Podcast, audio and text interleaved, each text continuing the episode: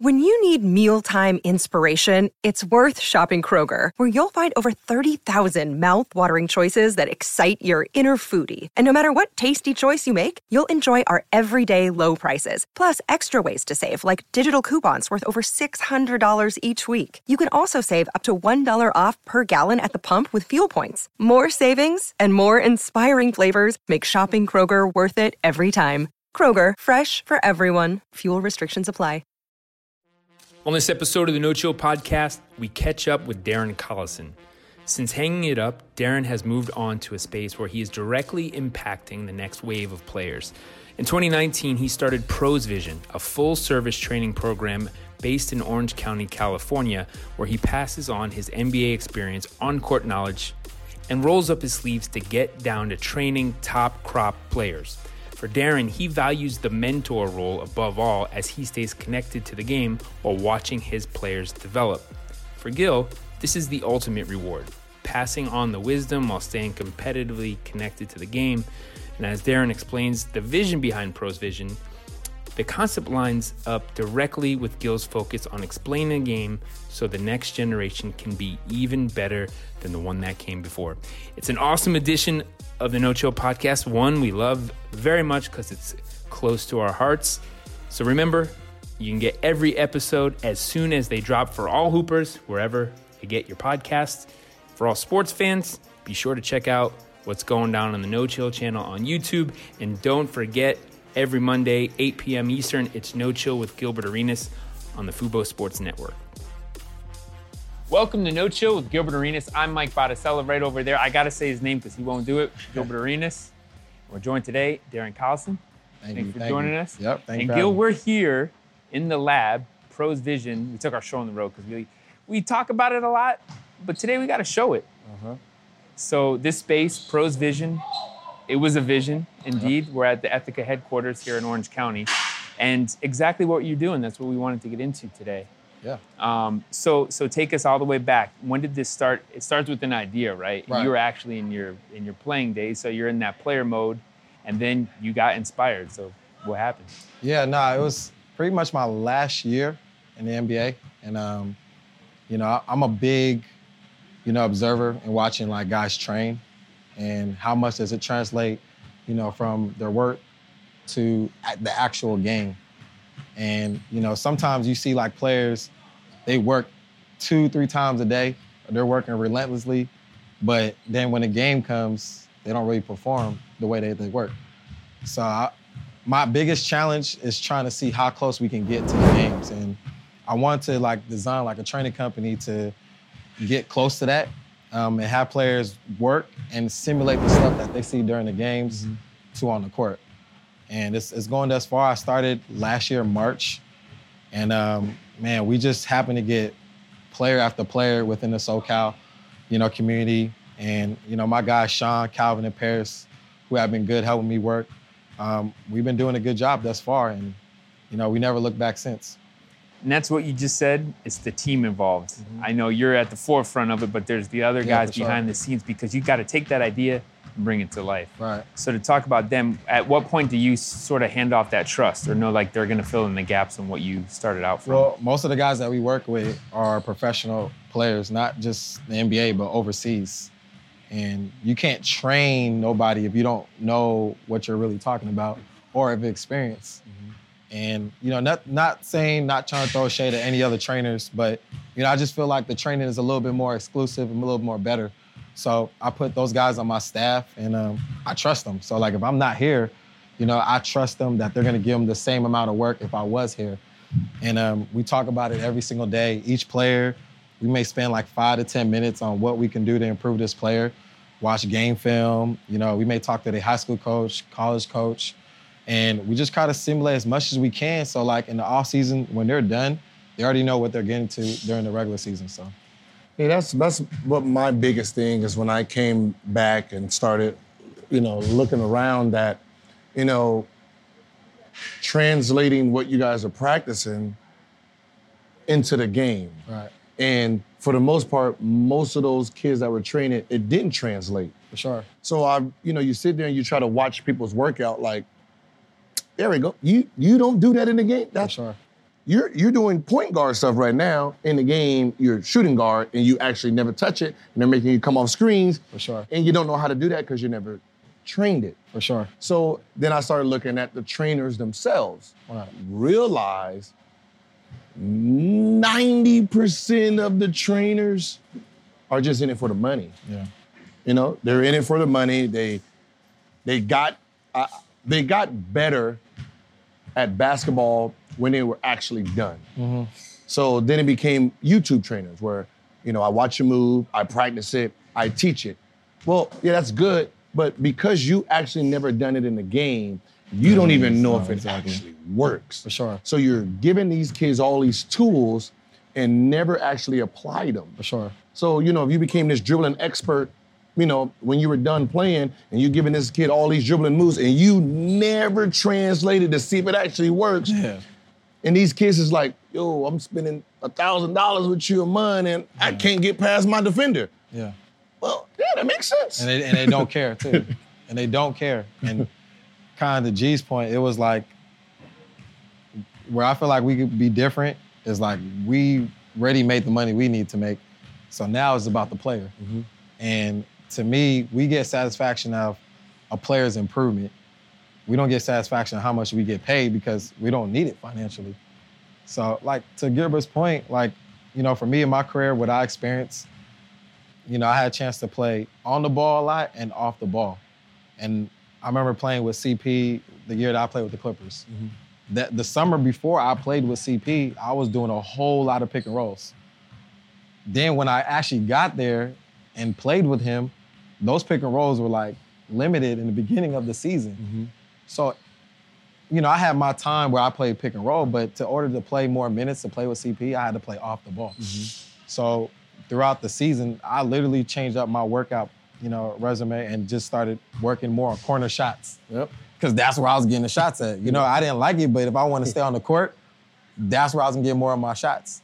And I just started to see a change in my minutes and everything just starting to improve. So when I look at players now that we train, it's like most of these players, they have an idea of who they want to be, but the coach has a different idea of who they should be. And you can't be successful if you're not on the court. So there you go. Yeah, yeah, yeah. And what you, you said, I don't want to throw shade. Let him do that, actually. Uh, but it's, it's not disrespect. You're just you're just calling it for what it is. Yeah. That as a player, you got to survive. So if I have to adjust my game, I have the ability. I got to tap into that, but I also got to be able to survive and stay on the court. But I mean, but you still got to be realistic with yourself, you know. And you know, at a certain age, you don't really have, you don't really know much. Yeah. You know, you still have NBA players that struggle with with situational stuff where you put them in a game and well, no, this is not what you're gonna do today. You're gonna do this, and they have to adjust, and they can't because they never was put in that situation. for sure. Like whenever I went into the summer, I went into the summer training as a shooting guard. So all my all my routines and all my drills are shooting guard stuff. Never point Even, guard even stuff. when you even when you played the point guard position most yeah. of the time. Oh wow. Because if I I play the point guard, so I don't need to train.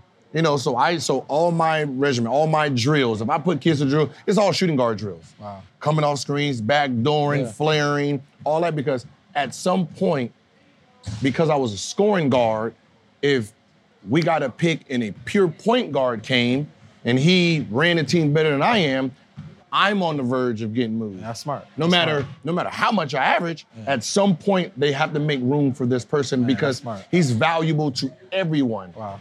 You know, so it's like I need to learn how to play off the ball. So mm-hmm. if you really ever watch the games like that, you'll realize I didn't do much dribbling. I didn't need to. It was quick, quick and go, fast back door, come up and shoot. I was I was literally playing like a, a shooting guard. Wow. You know, and that's that's what made me dangerous because it's just like Steph. When I gave the ball up, that's know when I'm play dangerous because I'm exactly. I'm going. So you know, I always actually prepared myself just for the invasion. Wow. You know, and But how do you get to that space with a kid? Because you're thinking, if, if okay, I'm, I'm developing him as a point guard. Yeah. I'm going to make them a master at that. You're not thinking, I'm going to also teach them another position. I think you, you can do a little bit of both.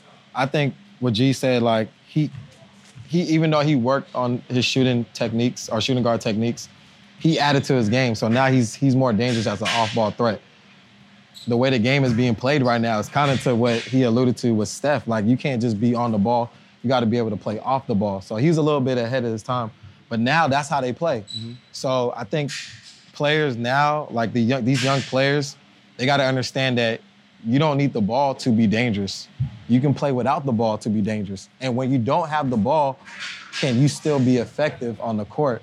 And that's where we're trying to understand, help these young guys to understand, like, look, when you come here, yeah, we're gonna work a lot about on-ball stuff, and you got the dribbling stuff, and you got the split in the pick and roll. But can you come off a screen and know how to get your footwork down and shoot? Can you run the floor when somebody else is throwing you the ball? Because as you guys know, the point guard is not bringing the ball up. You got bigs. Yeah, Look at Bam from Miami. He's bringing the ball up. So you got to be able to know how to play off the ball. That's what I was going to bring up. What you did was go from the, the point to the two. How about the other positions to the point? That seems like actually way more dangerous. Yeah, but I mean, just but as as as just players, you know, I remember when like advanced coaches back in the day is like, yo, y'all got to learn every position. To us, we was like, man, ain't touching no you know, big, yeah, exactly, yeah. We ain't learning all those positions. Now that is the game. That is the game. For you know, they seemed crazy back then. Now you need to know all the positions. Crazy, right? Because if your big man gets the ball and takes off, you got to know how to run a lane Absolutely. or run down the middle and Absolutely. you, you know so the game's evolved you know because players has gotten better players gotten bigger players gotten wiser stronger you know you know we just got to get the players that only watch highlights and say yo those are 2% plays you're gonna get you're gonna have highlights and it's, it's- that's rare mm-hmm. you got to learn. You got to have a 98% basketball game. Yeah. And you know that that stuff you see and turning around. That's th- those are rarity plays. Yeah. You don't make a whole training session on this. You know what I mean? So you got to understand that basketball, for the most part, is basic. Get to the spots, score this, and then your natural ability is going to do all that stuff that we try to capture and we get oohs and ahs. I said, that's natural ability. Yeah. That's he has the he, he has all those tools, but he's only unleashing them because he's been a, like someone came, okay, bop, bop, bop, go. Yeah. You know, and, and and I think that's what, you know, some of the trainers who never played on that level gotta understand that. That yeah, I in and out cross cross and went by. I did that off a reaction. Mm-hmm. I, I was in and out and crossing, and I seen him getting ready to jump, and I hit him with the cross and went by. That wasn't the playing move. Mm-hmm. Exactly. Exactly. Can't- I can't plan like I'm going. I'm going to do it. I'm going to come down and bop, bop, bop, spin sure. and shoot. Nah, sure. I'm, I'm get For that sure. shit snatched out of there. For sure. For you think he would come down with some pre-made, pre-made Yeah. meals? And you you know it's so funny because, you know, I think, I don't know, correct me if I'm wrong, G, maybe you, Baron, D Will, were like considered the big point guards around that time. I might be missing somebody else. uh, J Kidd. J Kidd. You know, all you guys knew how to post at the guard position. You'd be surprised. None of none of the big guards that we have know how to post at the guard position because what trainers are doing is like you have to be a two, you have to be a three. Like you have to be this in order to be good. And what G is saying is, no, like you you can add to your game, you react, but you don't have to be anything. Don't why box these players in? So like even with our seven, graders and parents be looking at us like, you sure you want my kid to post? But we're trying to get them to understand like when they get to that level, they know how to feel comfortable in the post position. You know what I'm saying? Like I wasn't a I wasn't a post player at all, but I played against guys that knew how to post, and I and I saw their moves and what worked for them. So we try to do that with our big guards, and we try to emulate that as best way we can. But I think what that was at that time, putting ones in the post, and now the game has evolved. So coaches are saying, no, no, we're going to make this all No, like, but up and down. that and was the ev- that was the evolution. The evolution was, yeah, our, our five man is going against Shaq. He don't have the advantage. I have a little guy on me. So if I'm trying to, we're trying to get this double, put me in the post. Yeah. They're gonna have to come in double. Now we can get the swing, swing, swing. Y'all Exactly. all talk about. Yeah. And then then- what, when, ha- when did that change though? At what point? They're saying they want to take a change? speedy guard and just let's when it get up and changed down. back, Yeah. when the posting guards stopped. when they, Exactly. they, they, they, they left the league. You know what I mean? Once they left the league, so like like somebody like Luka, James Harden, uh, Westbrook, John Wall. Yo, y'all got CJ McCullers. Sit on the po- What are you gonna do right here? I'm you- I'm this close to the rim. You gonna double or I'm getting the basket. So the reason I went in as the post is when I had them little fast guards Mm-hmm. that that sit there and press me all day. and now, like now you compromising. For sure. and and so it's like, you know what? This is what we're gonna do.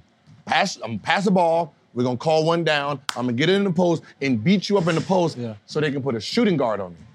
Now I got the foot speed. Exactly. and and what you're doing now is you're getting you're giving yourself more playmaking opportunities, not just one set thing. And to go back to your question, I think po- posting is a distinct, you know, trait now, like because not a lot of people are posting, but you need to post every now and then in the game. Like you look at the Lakers, you know, LeBron and AD are still posting. Mm-hmm. You know what I mean? So it's okay. You can post every now and then. Like you don't have to do it like a at a, at a heavy dose, but every now and then, if you really need a bucket and a good bucket, and you got like a mismatch with a big guard, go down the post. And the play doesn't necessarily have to be for the big guard. It could be for like something like as, as a decoy to set up a play on the weak side. So Yeah, I, I, I, that, when you're sitting there thinking about it, it was like I remember I had a guard Andre Miller in the post. Ha- Half half the game he said in the post. Look, you you talking about a crafty guy on a, he said in the post half the game on me. J Kidd, He's thinking on um, the other end. but like I'm, I'm, I'm thinking about all of them. it. Gary Payton, Man. I, I I did a switch because Gary Payton was posting me up so much. I switched, put the big man on him, Erick Dampier. He backed Erick Dampier down. Bop, bop, bop, spent Power layup. dribble, yeah. I'm like, what? Wait, what? Who, Man, who- I was- who does that? I was getting abused so bad by uh, big bro uh, Baron, B Diddy. So bad he was humming a music tone Yeah. as he was posting me up. And I'm like, yo, if this is not disrespectful, but I could not do nothing Yeah, because no one it. else can hear but you. Yes. He's Yeah, like, yeah. mm, mm, Yeah, he's getting he's getting to his yeah. yeah. mm. and I'm like, man, like, just come help, man. Like, cause he's he's too confident in there. But that's what that's what it was back then. So Yeah, because it's what you just said, playmaking. And if you make a playmaker wherever, and the guy that we know, Peyton Watson, one of your guys, Yeah. you know, think of that. You look at his height and length, and the coach might just say, "Here's what we're going to do with you." But if you make him a playmaker at that size, See, he's I- the I- ultimate weapon. I, I think the game has went away from natural ability. Um, like you're trying to, it's like you're trying to force something that's not for there. I, I understand where you're you know, you're, Yeah. you're you're trying to, like you're you're looking at one team that has the number one shooter, number two shooter, number three shooter, and they can interchange. And then you got number seven, eight, 12 out of the top 15 on one team. So when you're sitting there looking at an algorithm of shooting threes and this and this, you can't make it for everybody else because out of the top 15 shooters, seven are on one team. So their percentage is gonna be different. For sure. You know what I mean? So it's like, well, if you only shoot 35%, this and this, that's not 35%. Well, if I'm shooting six for seven, and you shooting seven for seven, and then he can he's allowed to shoot. He's open 12. Yeah, of course that brings us down Yeah. to 35% that make us look good. But no, he's the shooter who who's don't supposed to be shooting is actually bringing the percentage down. You know what I mean? So I, you know when you when you look at what's going on, it's like in the NBA, the people who are making the calls aren't NBA experts. Yeah. They're number crunchers. So basically, all the new owners that that's bought these teams are crunching. They're number crunchers. Yeah. They're you know uh, Wall Street, all these guys, billionaire tech guys. They're that- playing. They're playing Moneyball. that that all that all know numbers. Yeah. So all they're doing is just doing the numbers and said, all right, this is what we need. We need 35 threes. Like, well, no, that's Yeah. that's it's the it's the new owners that's coming in, not actually old basketball brains. Okay, so here you go. Now Gil's a GM. What do you do with that? How do you turn the tide? Uh, how do you, how do you turn the tide? Yeah, flip that coin. Because you're saying you're thinking as a player, they're thinking as owners, money crunch or I- number I- crunchers. And I'm a, I'm gonna just add to that. I was talking to a good friend of mine, D West, and he brought up a good point. He was like, why isn't former players at the helm of what we do best? That, that was my hint. You know what I'm saying? Like, because you, if you think about it, you, you go to school, the teacher's in charge. You know what I'm saying? Like, not your auntie, your mom, or somebody else. And that's what they do. They're, they're the best at what they do. Um, you know, where you go to a lawyer or a doctor, they're the best at what they do. You know what I mean? They've been studying for so long. So when it comes to like training or when it comes to making front office decisions, you know what I mean? Why not have majority of former players in the front office because they know what's going on in the locker room. Mm-hmm. They know why a guy that's 0 for 12 is mm-hmm. not shooting the ball really well.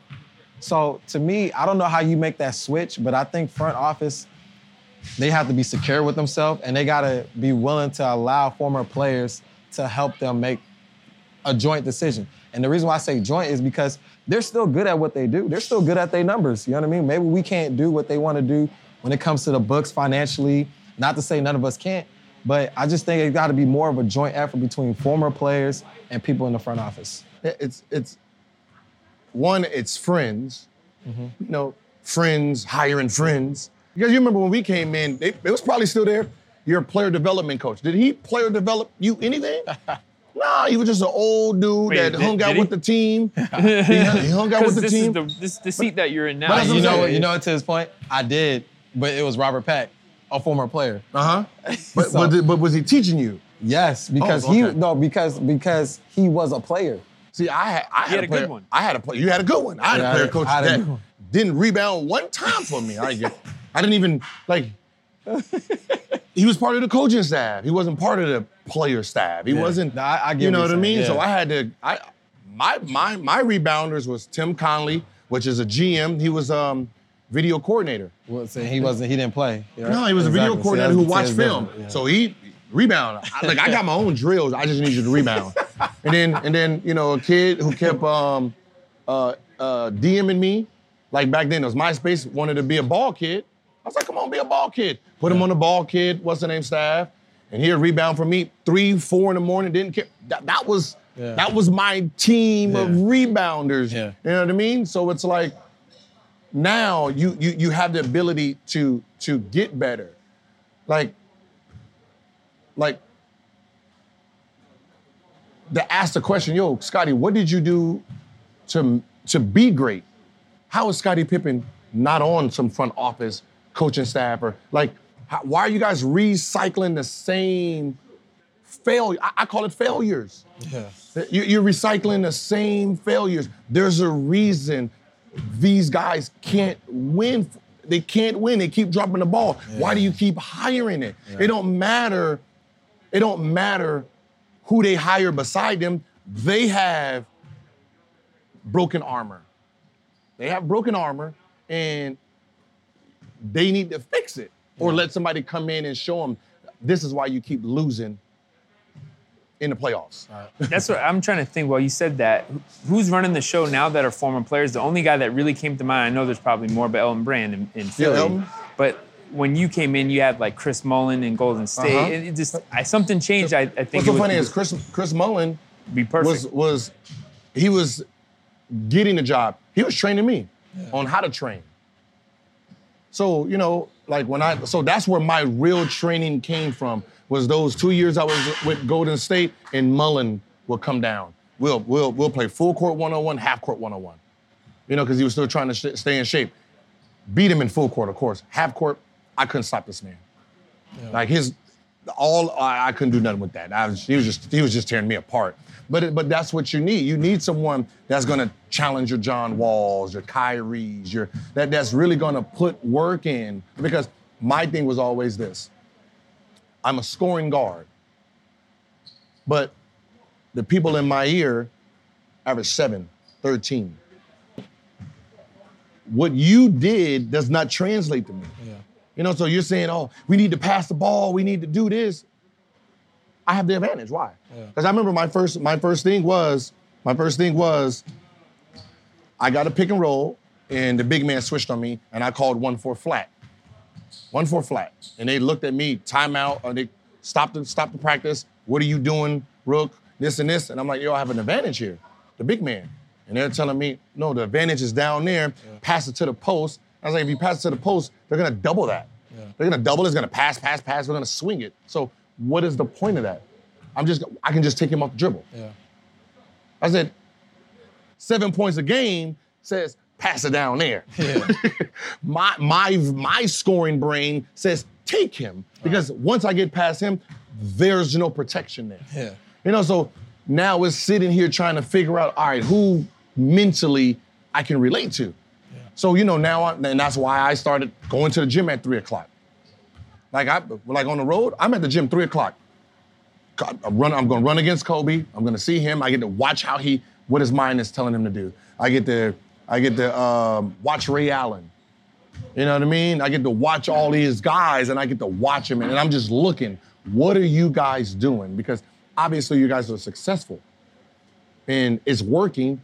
Versus what I'm looking at, because what I'm looking at is not Or what doesn't you're make being, sense. What you're being told. Yeah, what I'm being, it, it doesn't make Yeah. sense. That I don't see nobody staying after shooting. I don't see nobody coming to the gym early. I don't, I don't see none of that.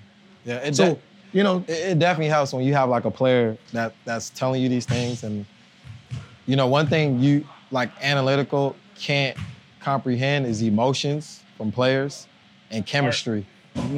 you know what i mean like you can do numbers but chemistry to me who who are the biggest what's the biggest reason for a team having chemistry on that team vets Mm-hmm. nobody pays attention to Jared Dudley when it comes to the Lakers, but to me, I, I guarantee you he's keeping that locker room Behind together. closed doors, yeah. Behind closed doors. And only a player will understand what he's doing. There's so much that goes on behind the scenes at practice that can deteriorate a team's chemistry. But when you have a good vet, and I played with one like Thaddeus Young was a good vet. Um, Reggie Evans was a good vet. When you play with guys that are good vets, they're doing so many things to keep a locker room together. You know what I mean? Not, oh, we need more threes or we need more of this, we need more of that. Nah, he don't feel like playing with this player. like that's what it comes down to. It's an emotion thing. Like it's something that you gotta do to like build that trust. And how can you bond that if you not if you don't haven't experienced it as a player? So what we're getting, even where you are now, Darren, what we're getting to here is also the role of mentorship. And that's huge. Mm-hmm. If it's a vet to a rookie, think about it that way. I'm going to take you under my wing. But now, even the space that you're in now with these young guys, you don't always have that as a player. Sometimes that can be a gift. Like I wasn't even paying attention. This guy came into my life and he mentored me and put me on the right path. But do you think that's the most important thing you could do here with Pros Vision? For sure. It- I mean, that's what it is. It's, it's, it's us as mentoring young players, and we're trying to help them to not get into the same trouble that we got as players. You know, you always want the next generation behind you to be better. Mm-hmm. And for me, if I can tell one player just one thing that, whether it's in my personal life or something on the court, and they watch out for the loopholes, then fine. Like I did my job. You know what I'm saying? But you know, I just think that's missing. You know what I mean? Like, especially in a locker room, the veteran, there's not that many vets on the team. Um, but I saw it here. Like, we have some guys that are playing professional overseas ball and they're helping a Payne, you know, Watson. They're helping a Devin Askew. And so like, it's not just hearing my voice, it's hearing from the other guy's voice too. So I think that's big, man. Mentorship is very big with these young players because when you're young and as you know, like you think you know it all. Yep. Like you think you got it all figured out, and you're quick and you're quicker, and you think you're you could jump higher. I mean, we have players right now that think they could beat me. You know what I'm saying? but then when they play, they're like, "Man, you not as quick." But it's like, it's only because I was I was you before you. like that's the only reason why. Like I'm doing. What I, I kind of know what the move you're gonna make. I just don't do the move no more because it, it, I there's no point doing the move. So to me, I think that's missing is the mentorship, and that's where I get a kick out of this. You, you- you know the the the the misconception of a troublemaker is he doesn't get wise, right? So like when you when you try to go for a job and they use your past against you, right? Oh, you you you was this this this. Well, yeah, 25. Yeah, 25, hothead, you know what I mean? I, yeah. Mm-hmm. Well, you- you're 38, 39, 40 now. you can teach the next 25, 26. Yeah. what's gonna happen Yeah, for sure. if you stay It's- down this road. And I don't, I don't, I think everyone's so worried about what their image is gonna look like if they bring this person in, bring it. It's like, no, that that is actually the guy you want. For sure. For sure. because sure. he, I can tell you, don't go this route. Hey, I can tell y'all, don't, don't. It's a waste of time. Yeah. One of you guys gonna get traded. Y'all sitting here not liking each other, and one of y'all gonna have to put your foot down, and it's gonna force a sure. trade. You For gonna sure. get traded. You gonna get traded. Y'all both gonna end up miserable. That, a, that- a- a player who's been there can tell you that. And that Yo, all usually what this- happens. All this fighting Yep. over the money, they ain't Chill even out. worth it. Yeah. It's- y'all are too rich to be fighting over Yeah. five hundred dollars. Yeah. Y'all fighting over the same girl that y'all both not dating. If you she dating both of y'all on the same team, who else y'all think y'all she dating? so there ain't no point in even worrying about it and getting, you know, only someone who's been through that can actually stop the next generation from doing it. Yo, G, I had so I was on the plane, and I'm not gonna say which team, but um, uh, D West though. But I'm not gonna say which team or what players. That's fine. A couple players were getting ready to a fight on the plane, and um, he was the coolest, calmest dude on the plane, and the fight was literally break about to break out right in front of him, and he didn't pay no mind to the fight. I mean, he's just like in the zone doing some paperwork. And I'm like, D, like there's a fight about to break out, like. And so I asked him about practice, like, yo, like you was just calm. He was like, man, D, they wasn't gonna do nothing. So I'm like, all right. So what do you mean? He said, man, usually fights in NBA, it don't really go down that way. Mm-hmm. so every fight that I saw in front of me from that far it's like, oh, they're not gonna do nothing. And that resonated with me. And that's usually what happens. So like to Gilbert's, you know, point is like these guys that, you know, that been through it, they see it all. It's just, it's just every now and then you have one or two good young players that mm-hmm. listen Yep. and understand what you're saying. But for the most part, all these young players, they like, they think they know what it is. And, and that's what I said. And people wonder why the next generation is falling just like the previous generation. Because the previous generation, you're not bringing them in to stop. You know what I mean? Like if I was a franchise player who was at his height and then fail, I know how to stop him from falling. That's sure. You know what I mean? I know what to do. I know how to say, yo, don't do this. Mm-hmm. You know what? I used to work like this, but you can do this. You can add more value to yourself by adding this to your game. Because now I sit back and like, damn, I wish I would have did that instead of that. sure. I get to reflect on that and give it to you. Like I, I guess it's it's one of those things. Is like a gangbanger who has a son. Mm-hmm.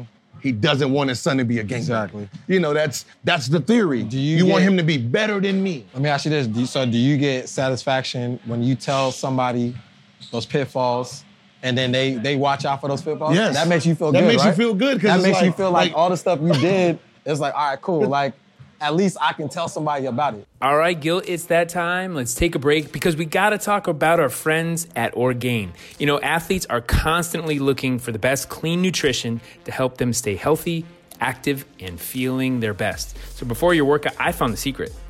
It's Orgain. You make a shake and it fuels you through your activity. That's why we're so happy to, to be connected with Orgain.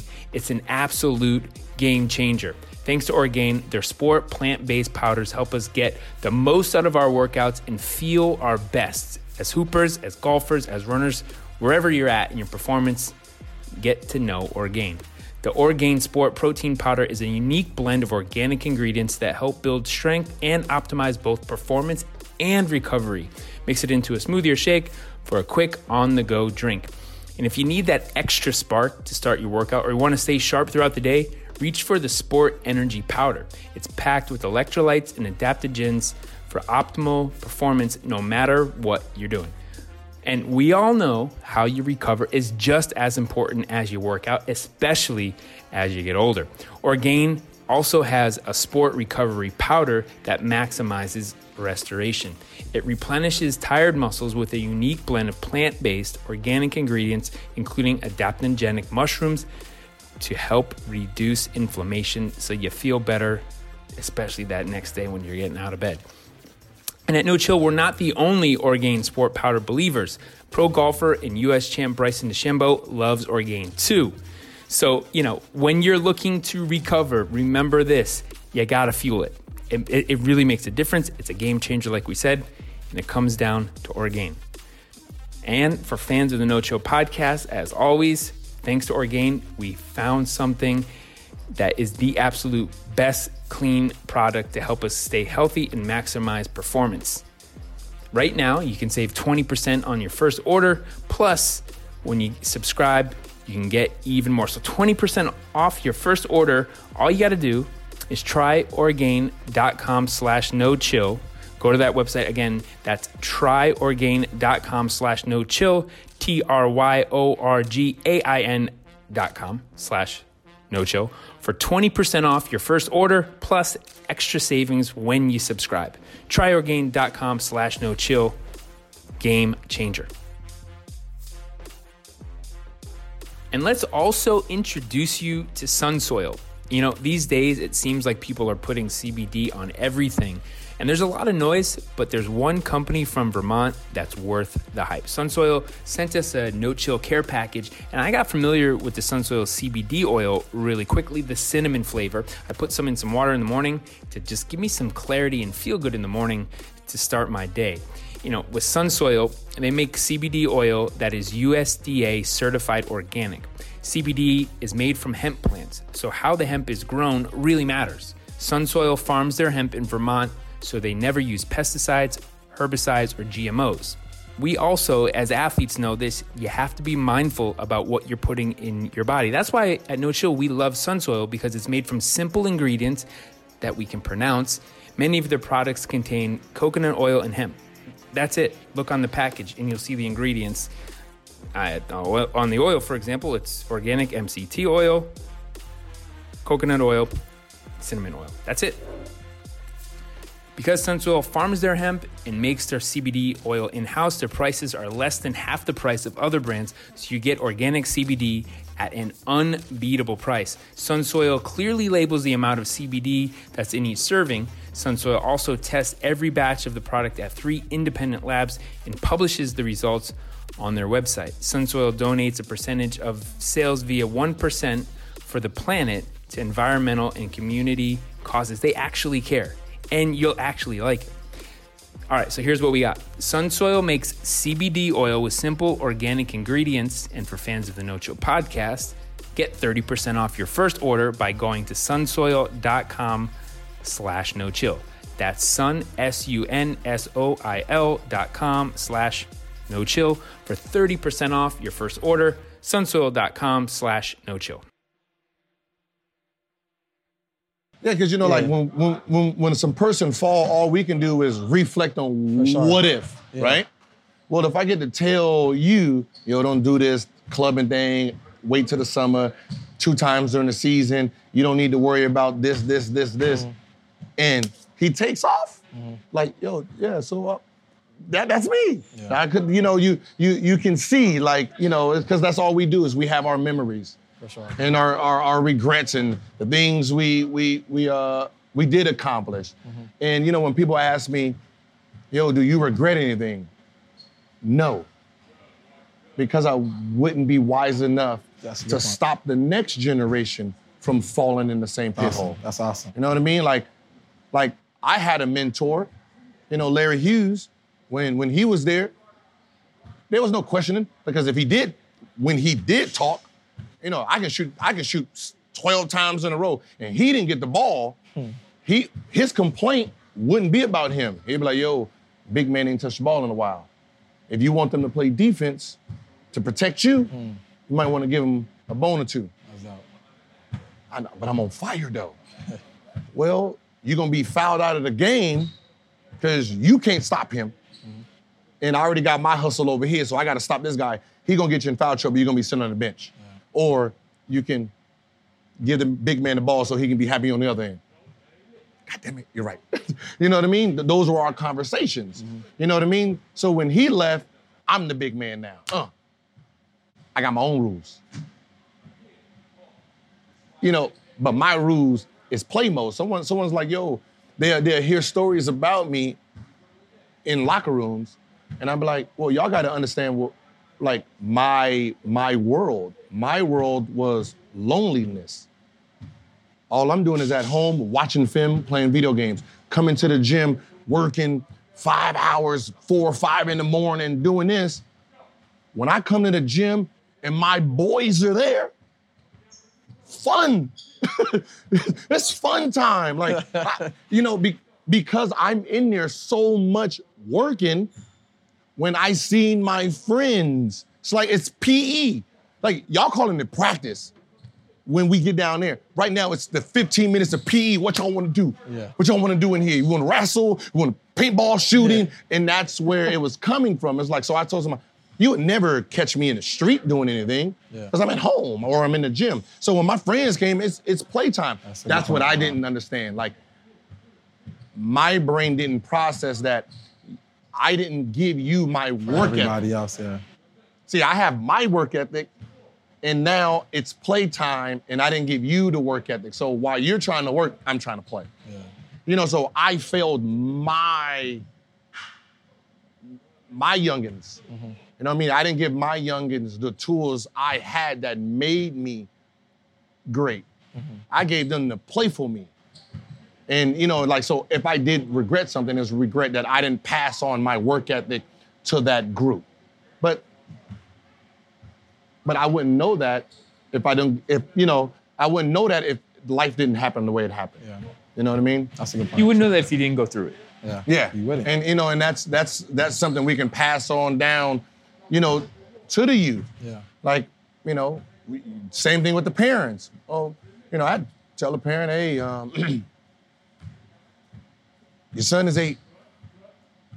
The pressure you putting on him to, to help you get out of the hood, that that, uh, that, don't. this is right now at this age. You want him to fall in love with it, because there, it's only two ways to to, to really be either the, the person loves it or pain is pushing him to not to be great because he don't want to feel this anymore. Something happened where it pushed him to, For sure. you know what I mean? So I said you got two ways. You don't want him to not love this sport. Yeah, and I see that. So make, let him love it. Let him have fun. Let him enjoy. Yeah. Wait, Yeah. wait till all the pressure's done, and then y'all have conversation. like me and my son, we we argue like we're teammates. Yeah. You know, because my thing is I'm never gonna, I'm never gonna stop the di- uh, the dialogue by being a parent. Like so, you know, if I'm telling him to shoot, and he he don't like the way I'm telling him, we arguing. Like what? You, what? Mm-hmm. That's why you try one on one, one one be one me, and that's how we ended. One one one verse one. Then, mm-hmm. if you good, beat me. 21-0. Now you ready to listen? I said I ain't practice, I ain't playing. 21-0. What's happening? Because I, if if I let him say something and then I throw the parent trump card, It's not gonna work. It, it kind of messes up Yeah. the the build. And, and I tell coaches, parents, the same thing. You have you have to play in two realms. You can't play in this realm and then when you don't like what they do, you throw the the, the parent trump card in. Because that parent trump card, they're gonna reject it every single time. You know, they're gonna re- it's, it's that old saying, like, if you tell me the truth, I won't get mad you tell them the truth, they get mad anyway. Like ah, you know what I mean? And you don't you don't want to throw that. So it's like it's trying to it's trying to figure out how to play in the realms. Like you know, like This is tough, that- that's what I do. I watch, I learn, because even as a parent, parent, coach, trainer, I, I have it all. So I got to learn. I got to learn how the trainers talk to the kids versus how they talk to the parent. Because you remember when we grew up, Yeah. if the coach's son got it the worst. yeah. yeah. That motherfucker, that motherfucker got it the worst. He, he, he, Well, don't you talk back to me. yeah. Don't you t- don't. So he's sitting there crying a mo. You got you have two kids. Either the parent, the the, the son, the, the the son was He became dad real quick. yeah, he, be, he he's sitting there like horrible, crying at halftime, or he was a green light assassin. You know, there was there was no middle ground for those kids. Yeah. Or if he was gonna, he couldn't yell at you, so he's gonna take it out on Yeah, his kid yeah, yeah. because he could. But as a coach, as a player, because you, you just said parent, But- coach, but trainer. why you- but- but now where you But are why now, you think he? That, this is why you're. He's everything I know now. I can give it to this group that that that doesn't know. So now you're making a player smarter, better, faster at a younger For at a younger age. For sure. So how do you sure. approach that that role, especially as, as a mentor, What do you mean, like, in what way? as a former player, and and taking satisfaction in their success? Because I've I've had my success. Mm-hmm. You know, um, parents they probably went through some stuff. You know, any parent has went through some stuff, and they had their own success, and that's why they tell us what they tell us. Now it's just about either their kid or just about the player. For me, I don't need nothing out of it. You know what I mean? I made my money. You know, I had fun playing the game. Um, you know, now it's just about if I if that player's had some success on the court, that's all I get out of it, and that makes me feel good. You know, and it's not just on the court; it's off the court too. You know, when I see a kid's grades are improving, you know what I mean. We told a kid you can't train with us until your grades improve. He went back la- the last four or five weeks, went hard in the books. His grades improved. I'm I'm cool, like you know what I mean. And you see You don't, results. you don't never got to give us any type of credit. You know what I'm saying? Because at the end of the day, my success doesn't lie on praise. Mm-hmm. My success relies on your results and what you do for yourself as as a player. So I mean, to me personally, like I get a I get joy at telling these players, you know, what they need to do and what they need to work on. It's not just our Division One athletes. It's not just our top high school players. It's sometimes we have fifth, sixth, seventh graders, our young kids, and you're telling them certain things, and they may not be listening to their parents or whatever case you hear about off the court. And you're like, hey, listen, I think you should take time to do this. Come next week, they're apologizing, and then they're saying, okay, like you was right. Like that's fun. That's fun when you see these players have some type of success. Yeah, you know, so funny. It's like I'm with you. Sometimes, even with parents, you got to coach the parent. Oh man. You know what I mean? Like, hey, you know, um, during the games, you might want to like, Relax. like practice your facial expressions because at this moment in time, every time he do something wrong or good, he looks over for your Approval. for your approval. Yeah. So the rest of the game kind of reflects on how you're reacting. so Yeah. I need you to work on your your facial expression. Yeah. And I need you to understand this. It's so funny. He's gonna make That's shots. hilarious. He's gonna make shots. Or he's, gonna, miss shots. Exactly. He's gonna do dumb things. He's gonna do brilliant things. I need you to work on treating it all the same. we, we had a parent that he was he was hard on his kid in the, like to do good in school, and which is totally acceptable. You know what I mean? That's that's how you want to play your kid, do your kid, whatever. And he had he has good grades for that. You know what I'm saying? But you're not in the classroom every day. You know, you might be at home telling them what to do, but you're not in the classroom. So he takes that same approach on the court. So every time his son misses, ah, you gotta come on, jump hard, come on, watch out, like this, like doing all this, and I'm like, and I had to bring him over. I'm like, look, like you wouldn't do that in the classroom, right? So when he's on the court, this is his own sanctuary. Like you gotta let him figure it out on his on his own. You know what I'm saying? So Yeah. let- like let him And you be. for sure wouldn't talk to the teacher either. No, you're not. You're not in the classroom doing that. So why would you be here on the court doing that? And it's so funny you say that because most of our, I wouldn't say most. I would say about 40% of our kids, they, I was looking at their parents like this when they miss, like this, and it's like, do you realize your parents is not gonna be there in a big game in high school and in college, or if you want to make it to the NBA, like, why look at them now? That- You know what yeah, I'm saying? that- yeah, that- but that's the learning process of actually experiencing as a player. And Gil will tell you, like, in your college days or your NBA days, there's nobody there to save you in the game. Mm-hmm. You, know, you got fans heckling. You can't even find your parents. You don't even know your, your parents is at.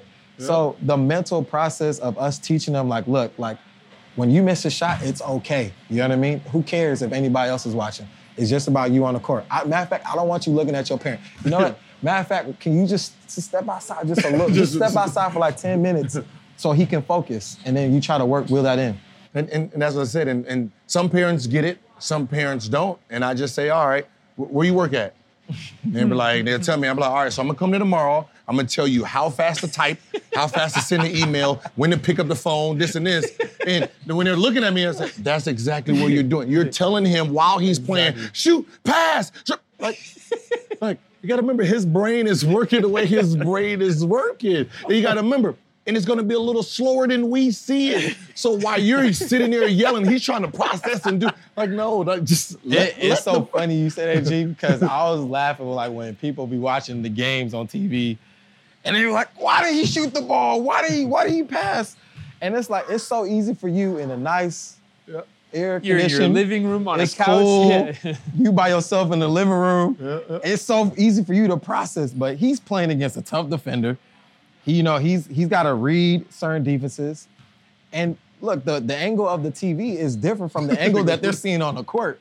You know what I mean? If we all had could look down and pinpoint, yes, we will all be good playmakers. So I just thought that was funny what he said. like what's so funny? I was uh, I remember a parent.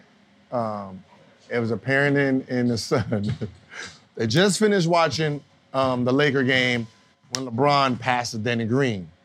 So he's basically telling them how like LeBron like failed, didn't. And I said, um, I said, I said, do you think LeBron's smart? He was like, yeah. So the decision he made, you saying, was a bad decision. Yeah, you know, Jordan takes that shot. Kobe, you seen what Dame said? Dame would take that shot. I said, correct. Me, I wouldn't have passed it. But I wouldn't have drove the way he drove. See, I said, you're not looking at. I said, when it comes to that play, that actually was the that was the smartest statistical play. Mm-hmm. He's driving right. Mm-hmm. There's a right-handed, there's a the, the right corner's filled. Crowder reaches at the ball, which makes him pick up the ball faster mm-hmm. than he really wanted to. That's not LeBron's strongest running running side. So when he so if he takes that shot and he misses it, game over. No offensive rebound, fours on the outside. You got the all five defenders is there. So the smartest play was to pass it to Danny Green. Because of this, you get a wide open shot, you missed it, and you got a second opportunity to make a next decision, sure. which they threw it out of bounds. But if I said stop the play, this shot, you have a 12% chance of making it game over, or you get two options if he passes it. Everyone takes two options. They're gonna take the two options because even if he missed, we get the offense rebound. I have a whole nother option to actually do something. So if we run that play 10 times, you will pick two options. You will pick two plays over LeBron doing a running floater with five defenders on him. sure. So I said, that's how you look. Forget the TV. Forget the TV. Look at how it all moved out. And the the decision he made statistically was the best because he got a two for one on that same possession versus if he would have just chucked that up there and missed it. It's my same theory with threes and twos. If I'm down three, 20 seconds left, I'm driving. Because if I make it, we're down one, I foul. Now you have to go make two free throws to keep this three point lane. I'm gonna drive again, foul you, force you to actually have to concentrate versus me shooting a three, you get the rebound, game over. Because you're gonna make the free throw. That's four now. I gotta make two. You know what I mean? So it was one of those where you have to understand the chess moves also in the game. It's bigger than what the TV said. Gotta remember, the TV's never played. Those guys who's announcing, oh, that was a bad play, Jordan would have did that. Jordan. say, oh, It's easy that. to say that. You know what I mean? So if I have to tell LeBron to do that, yo, keep making that pass. yeah. Because if he makes it, brilliant. Because when they be like, oh yeah, Kobe wouldn't have did it. Well, y'all remember Ron Artest screaming, Kobe pass the ball. Kobe. Because he was open. That was, that was open. If he missed it, they would have had that offensive rebound. Yeah. What do you guys think of this? Because what you're saying was it's hard to see through the eyes of a player when you're watching on TV. You don't have a seven footer's hand in your face. And then when you make a play, it doesn't work. The only time you really ever get to speak to it, post game press conference. Yeah. And you don't really feel like talking about it. Sure. So to just what you did, to speak honestly about it. When can you ever do that? Like to, I mean, Like, here's what I actually was thinking. Here was why. I actually had like five reasons for doing what I did. Yeah. You, you do, but they don't care. They don't, They get, don't care. Yeah. No so you know, cares. what- I know you don't. You want me to like say you something. You saw the same play that I saw. So, Yeah, yeah, yeah. No, but that's what I said. They don't. They don't care. They'll rather. They'll rather the star player go up there and chuck it and miss it, and then they get to say, "Well, you know, you had three people wide open." well, yeah. If I would have passed it to him, Yeah. he would have missed it. You would have been saying, Yeah. well, "You know, you should have." Don't you think because you get paid the big bucks, you're Yeah. supposed to?" and then and then they bring out statistics on oh well G's one for 15 in those moments. So it's like dang if you do dang you know. You know what I'm saying? So it's like That's what I said. It's like, you know, players make the decisions. All we can do is watch it, Mm-hmm. watch it, and say, all right, I made the right decision. Yeah. Or ah, I could have took it, I had it. But you know, like it's me easy saying, oh yeah, I would have took it, but I wouldn't have took it the way he would have took it. I would have made sure it was one four flat. yeah. I would have made sure I wouldn't it wouldn't have been no pick and roll. It would have been one four flat. But you got to think of Le- LeBron as a point guard. If that was Rondo, Magic Johnson, Steve Nash, Chris Paul, you 100% you're making that pass. Yeah. So It should be any different. and I guarantee you, Dame said he'll shoot it. I guarantee if Dame came off and that was CJ McCollum back there,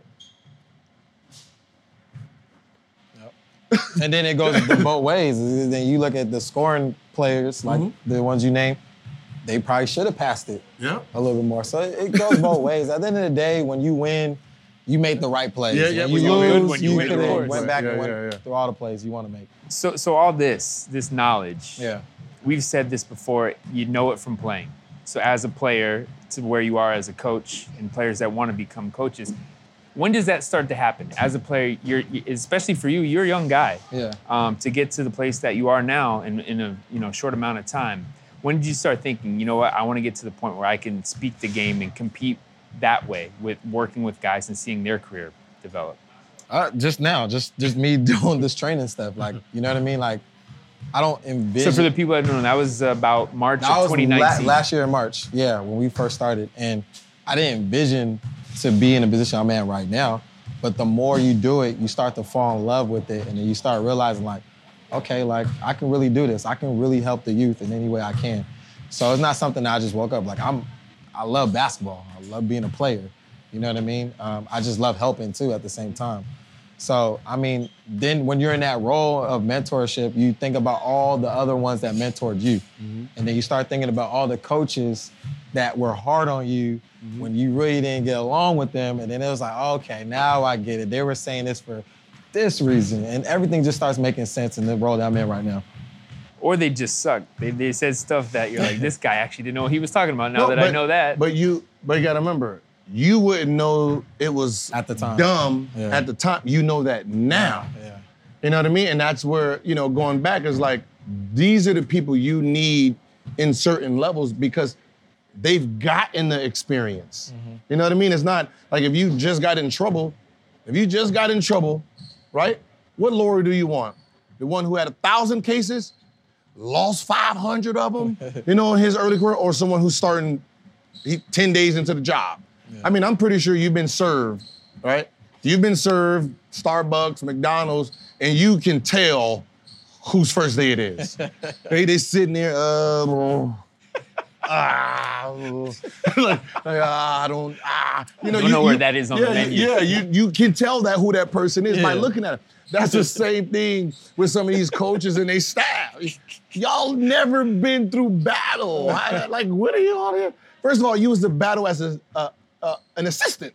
I don't know how that qualifies as a head coach. Like, so when people are like, oh, he's not qualified. Well, he was an assistant for 12 years. Yeah. Assistant. That means he had no pressure. He just sat there and just like he doesn't he doesn't know he doesn't know how to do anything. He's no different than the guy you just pull it off the street and say, Coach. Yeah. They're both brand new. Yeah. And my thing is, I don't I don't. Who cares about the head coach himself? It's not about the head coach. It's about his surrounding. Who does he have with him? Who's gonna tell him, don't do that? Don't make that sub. Get him out. Don't have it today. Don't. That's that's the important part of a coaching staff. You don't want to be the smartest person on your bench. You don't want to like some people are afraid like oh, I, need, I need to dumb down my bench so I don't get fired. Mm-hmm. Oh no, they no no you're gonna get fired anyway Yeah. because you got a bunch of dummies with you mm-hmm. that's not gonna tell you anything smart. Yeah. Yeah. No, I want, I want, I want brilliant people. I want brilliant Yeah. that can see things I'm not seeing because the head coach, that's an emotional Yeah. Like this and that. You're getting emotional and you're gonna, what? You get him out. Yeah. That- that's the emotional part of it. And- when the coach was like, hold on, not right now. Let Yeah. him, let him, re- let him bounce back out of it. those are the the the, the great coaches in our league Mm-hmm. where they know how to alleviate the authority or power to their coaching staff. And then you have some coaches that talk throughout the whole practice and they're tired, they're sweating, you know what I mean? When really you could have let your assistant do this, the other assistant do that. You know what I mean? You know what I mean? And you do have to have a good, strong assistant, you know, staff to to help you do those things. And when you look at Gregg Popovich, most of his assistants are gone because he's Gotcha. allowed them, he's allowed them to do those things. You know what I mean? And that's one of the things I learned as a leader, not just from a, I've never been a coach or assistant, but like as a player, to know how to give power to your teammates and not always having to do it on your own. That's one of the things that we teach in our training is like when, when they compete two on two, three on three, or wherever we do, or even in our pickup games, like you're doing so much. Yes, it's great. Yes, that's like you're doing so much, but you don't have to do so much all the time. You can take a rest here and there, and then when it comes down to it, you're gonna have energy every single time to be yourself. So But to do that, what you just said you're doing right there, you are coaching, but you're also the, the most essential job of a coach is to communicate.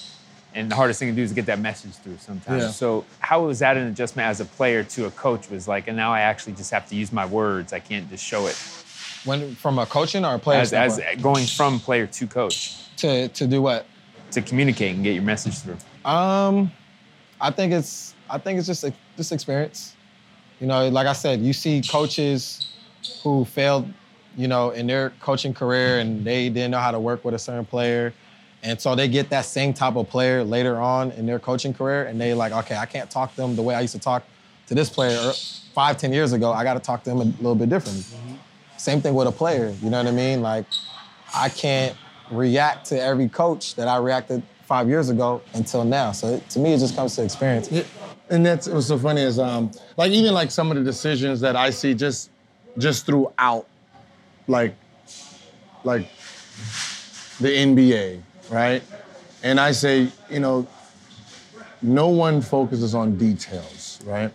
No one focuses on em- emotional. Like no one gets to know who the person is. So I'm like, if I'm in Toronto and I have Kawhi Leonard, no way he leaves. I will make it impossible because I'm gonna tap into something that you don't even think of. I gotta understand that he's an LA kid who's probably lonely here. He's probably lonely. So, of course, he's gonna wanna get back closer to home. So, I'm gonna bring home here. I'm already giving him, I'm, I'm already giving him 250 right? I'm already giving him 250, so what's an extra couple hundred thousand dollars, you know, on, hey, how often does your friends come up here? Do they have passports? They don't have, pa- look, well, we're gonna give all your, your friends passports. But some got child, you know, they can't get passports because, you know, child support? What is their child support at this point in life? $10,000 back? to- I'll clean that up for them. And you know what? Twice a month, they can, they can get the jet, fly it here for our home games. You tell that to a player, he sit, th- that is a big thing to him. Like, wait, you're going, man, all my friends' passports and shit? Man, clean up the child support night. Like, that, that's a big deal. You know what I mean? That's I, I just helped out all my friends without really actually doing anything. Because no one taps into what a player really needs. You just think that, well, I'm offering them 250, they offering them it. 180. It's more- it's more. He like it ain't that ain't the money he's paying attention to. That ain't the money he's paying attention to. He don't see, he don't look at that. He just wants to hoop. So all he's looking at is shit. If I go there, I can hoop with my friends, and I can talk to my friends. I have a sporting cap. Well, just spend that money different, bring them here. Yeah. And that's how, like, if you listen to some some of these guys' reasons for leaving, you'll be like, man, they dropped the ball. They took the cookies off the plane. You know what I mean? They went they went healthy on you. Oh, oh. You know what I mean? Like little things like that. You can stop that. Just be in tune. But the only way you're in tune is you need players who's already In tune. In tune. Yeah. You guys are not in tune. Uh, and that's yeah. Because I remember when I had to, when I had to tell you know um, Abe Pollin rest in peace, why we needed a, a, a, a game room and um, food, and he says, "Tell me why." And I was like, "Well, at your age, what did you eat at 19, 20, 21?" And he was like, "Fast food." Exactly. What was that? Just because you paid me 65 million, I still don't have a palate for great food. I haven't learned that yet. You know, so all I knew is after practice, go to McDonald's, but I don't know anything other than that. Tony Roma's. And so I'm fueling my body with bad food. So is the rest of the team, unless they're married and their wives are cooking their this and this. Other than that, majority of your team is too young to know how to eat. So if you want us to perform well, you should have a chef that's making sure they're getting breakfast and lunch. At least you know they're getting two great meals, healthy meals a game. And then with the game room, you're richer than us. So your game room will be better than our house or whatever. For sure. You know, we're living like we're fucking straight out of college still. You know, so we got 10 bedroom, only one bedroom is done, the rest of the shit is empty. You know, because we don't know nothing about none of this. sure. So you have a game room with the TV, the pool table, right? I want to stay. When it ended up happening, I said, so now your players are staying here longer. Now that means they don't have nowhere to rush off to. So now they're gonna stay after, shoot more. Now they can ice, do all the rehab, do the weight, and go in there, shoot, go to sleep, come back. This becomes a home. He was like, that actually makes sense. I'll have it done. And, and, and, and, and I tell players, don't be afraid To of tell- the men. to tell 'em. I said, because you got to remember, they are out of touch. They don't, they don't know. You know, so you you gotta t- you gotta tell them. gotta communicate that You know, you know, and that's it's, it's communication. Just like a parent don't know. You gotta communicate them. A kid don't know. You gotta communicate with them. Yeah. And that's that's the that's the place that we're in where we get to we get to give the knowledge to all this that we we didn't have at that time. We we made it, and it's like, all right, this is what happens up here. all right, college, this is what's gonna happen. So you know where not to fall in these traps. This is where you got to train a little bit more because when you get to the next level, they're gonna put in zones. You got to learn how to do this. So this is what we're gonna need to work on, and we get to actually bring that back and and deliver that message. Absolutely. Absolutely. Speaking of messages, it's about that time. He always has a lot on his mind, but specifically for you, Ask Agent Zero, what do you want to pick his brain about? Okay. Um, we all know you was a, a great, great scorer, right? I was a really good playmaker. I have my answers. I don't have an answer. I want to hear your answers first. What is more important to a team, scoring point guard or a playmaker? Or a point guard, scoring point guard or playmaking point guard? It depends on what your team looks There like. There you go. Okay, cool. Yeah. Depends There on you what go. your team looks like. Yeah. Um, so, like somebody like Rondo, Yeah. right? You take him this year, he's a playmaker. You watch game six, he was a scorer Mm-hmm. because he realizes LeBron's playmaking. I need to delegate scoring because we're having trouble scoring. So let me be a let me let me be a scorer. And if I need to make a play, I'll make a play.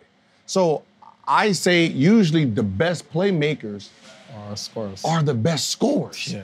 But they're so used to Making giving plays. everyone else the ball instead of just no like like so I was taught I was taught this.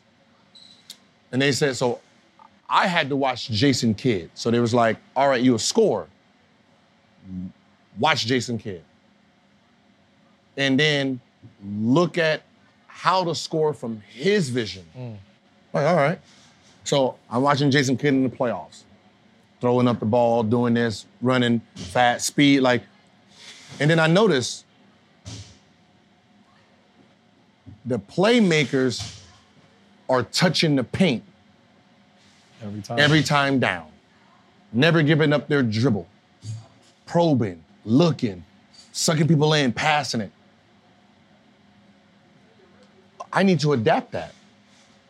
I, I need to adapt that because now the game becomes easier. Because now I can see where he passes. So now, now when I hit the paint, I know, okay, make that pass. Next, if he hits that shot, next time I drive, he won't be here. Mm-hmm. You know what I mean? So now I'm looking at the game from your your point of view. and that's and that's dangerous. So I I know that I'm for me personally, in my opinion, you're right. I think it's easier to become a scorer playmaker mm-hmm. than a playmaker scorer. You know what I mean? Like mm-hmm. you can't say Rondo do what Steph or Dame does. You know what I mean? But you can take a Gilbert or a Dame or Steph to do a little bit more playmaking, like a John Wall or mm-hmm. Rondo.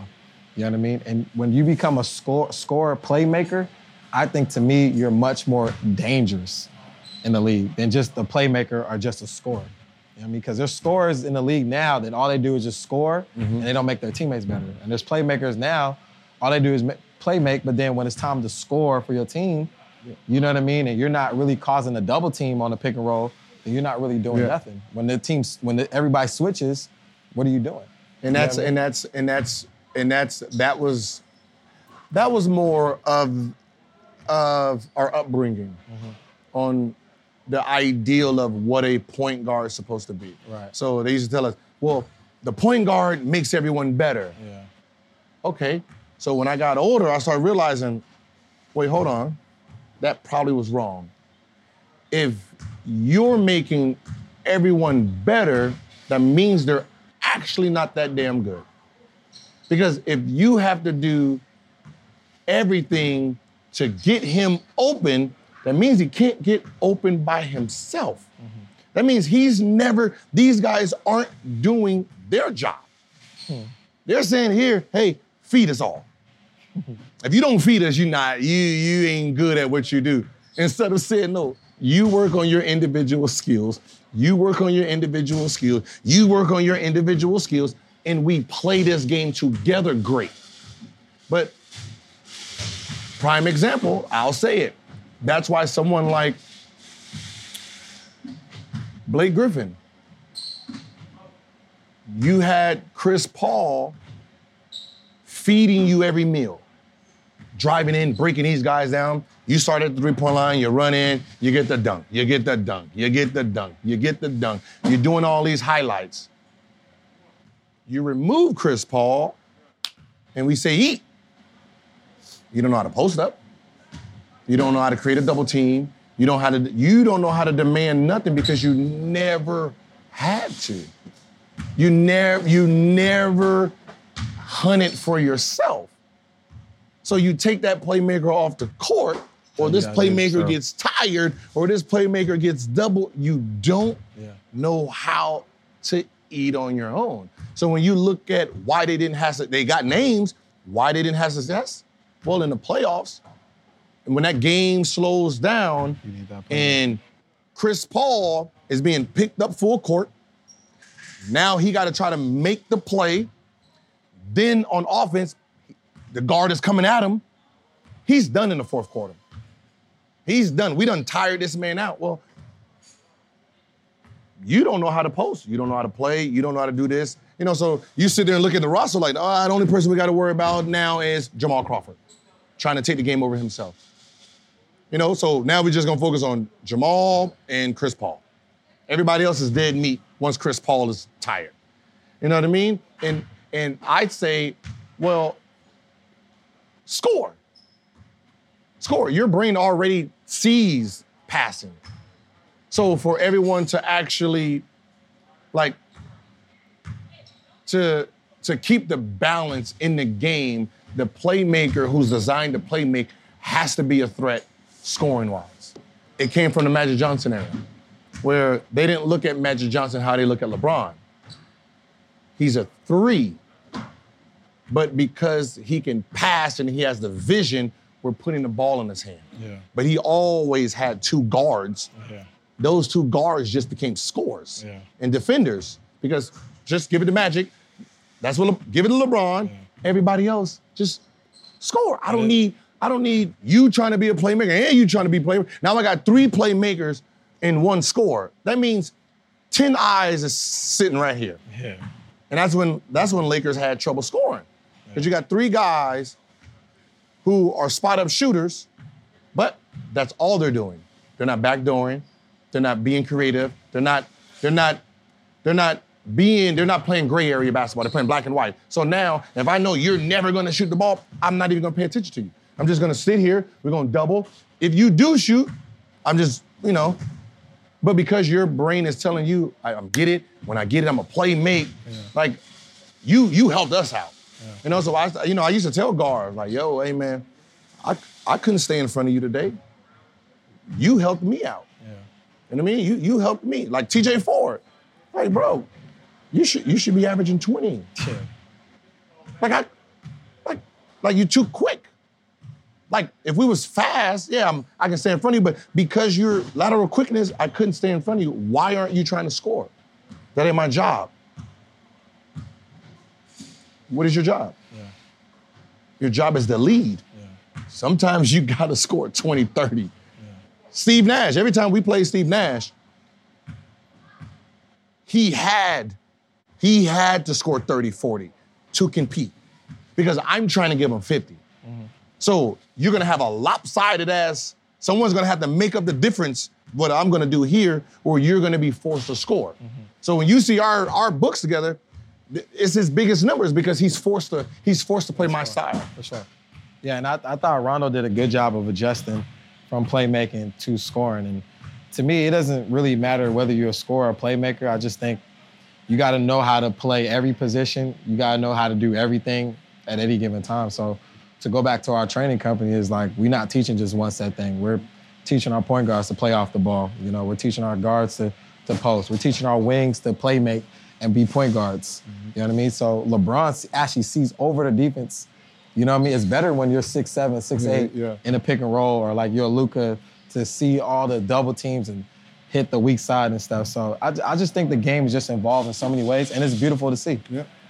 It is beautiful to see. It's beautiful to see what you're doing here. And I want to get into one more thing. We'll get in on on this the adjustment, right? The lifestyle. And, mm-hmm. why, and I thought of this as, as a coach, you got to be the first one in the gym, last one to leave type thing. As a player, you're on your own schedule in a lot of ways. Yeah. So that's a big adjustment. Yeah. So for you, what's the biggest adjustment and what are you most at peace at, with that about that, that? what you just said like just like you can't do everything as a player like you said um, you know when you're the coach you actually have to mean what you say you know when you're a player maybe the best player or come in maybe a little bit late for whatever reason and it may be okay but the coach can't come in late the trainer can't come in late so i was like for me that was an adjustment like i have to be here on time if you know these guys that i'm training or helping out want to listen Yeah, that, that, say, I'm, I'm, I'm, I was the same. I remember uh, my uh, my first like uh, game I had to coach. I'm walking in right before the game, like thinking like, oh, should I even give them the game plan yet? Wait, hold, um, who who are playing? They over there. Yeah. Did y'all watch them? Yeah.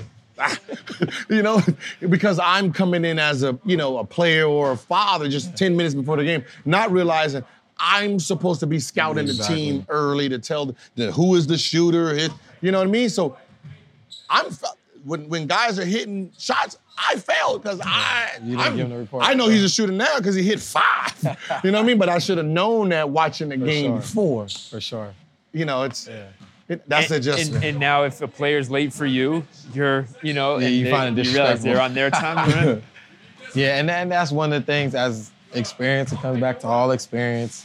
You as a player, you know, if you want to be the leader of that team as a player, then you have to kind of set the example for everybody else. You know, we had a player that's probably one of our best players that we trained, but he was always showing up late.